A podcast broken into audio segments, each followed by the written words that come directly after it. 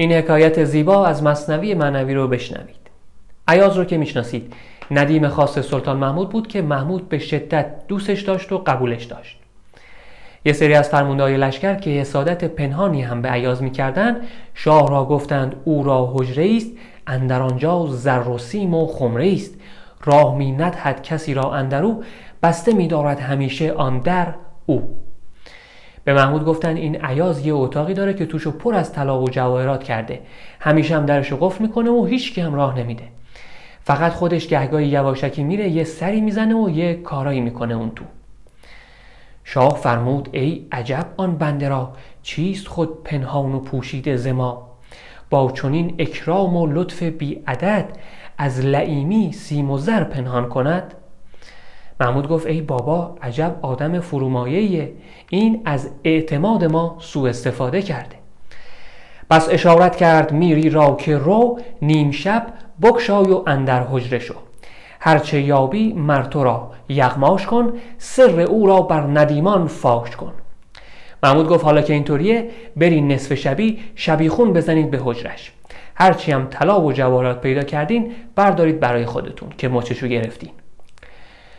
حالا حرف جالبی زده مولوی. میگه شاه را بر وی نبودی بد گمان. تسخری می‌کرد بهر امتحان. میگه محمود خیالش از بابت عیاز راحت بود. گفتین عیاز رو به شدت قبول داشت. اما می‌خواست این فرمونده های حسود رو یه اذیتی بکنه. یه درسی بهشون بده. نصف شب اون فرمونده و همراهاش رفتن و با هزار مشقت قفلای محکمی رو که به در اتاق عیاز بود باز کردن شور و هیجان زیادی هم داشتن. با خودشون فکر می‌کردن تمام این طلا و جواهراتی رو که عیاز پنهان کرده می‌زنن به جیب. محمود گفته بود دیگه گفته بود هر چی پیدا کردید مال خودتون. در باز کردن و ریختن توی اتاق. بنگریدند از یسار و از یمین چارقی بدریده بود و پوستین. هی این طرف اون طرف رو نگاه کردن اما هیچ خبری از طلا و جواهرات نبود. فقط یه جفت کفش کهنه دیدن و یه دونم پوستین یه لباس تیکه پاره. دوباره گفتن این هیلشه. چارق اینجا جز پی روپوش نیست. گفتن این چارق و پوستین رو گذاشته اینجا که ظاهر کارو حفظ بکنه برای رد گم کنی گذاشته. حتما طلا و جواهرات رو یه جای دیگه زیر زمین یا توی یه حفره چیزی توی دیوار قایم کرده. بیل و کلنگ و سیخ اووردن و افتادن به جون زمین و دیوار.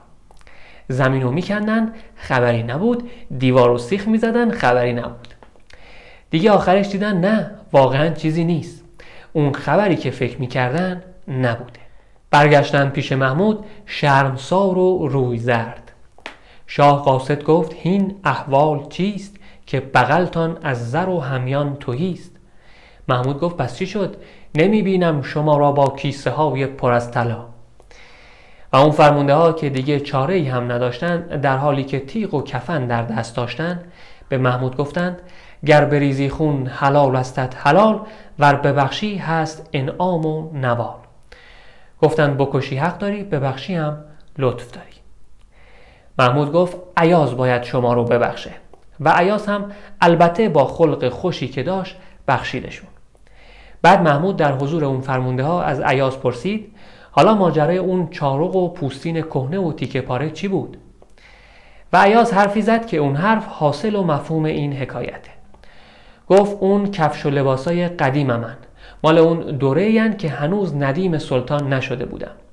اون دوره که هنوز در نظر سلطان این مقام و منزلت رو به دست نیاورده بودم.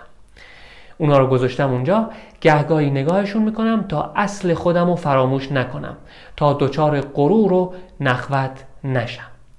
به خودم یادآوری می‌کنم که از منی بودی. منی را واگذار ای ایاس آن پوستین را یاد دار. چه خوبه گهگاهی اصل و جنس خودمون رو یادآوری کنیم. به خودمون یادآوری کنیم که یک نفس است آنچه بدان زنده ای به خودمون یادآوری کنیم که از همون زمان نطفه جهنده تا نوزادی و کودکی و نوجوانی و هر مرحله از زندگی هزاران بار ممکن بوده بمیرم. با بیماری با تصادف زلزله انفجار با هر اتفاقی ممکن بوده نیست و نابود بشم. پس حالا که زندم حالا که هستی دارم درست و سالم و سازنده باشم. فلینظر الانسان و مما خلق. چقدر کوتاه و موثره. انسان باید بنگرد که از چه آفریده شده است. مخصوصا چه خوبه کسایی که مثل عیاز این حکایت پست و مقام سیاسی و مدیریتی یا یه مسئولیتی به دست آوردن یا در آینده به دست میارن گذشته خودشونو فراموش نکنن. تا دچار غرور و خود بزرگبینی و حرس و رانت و مالندوزی نشن.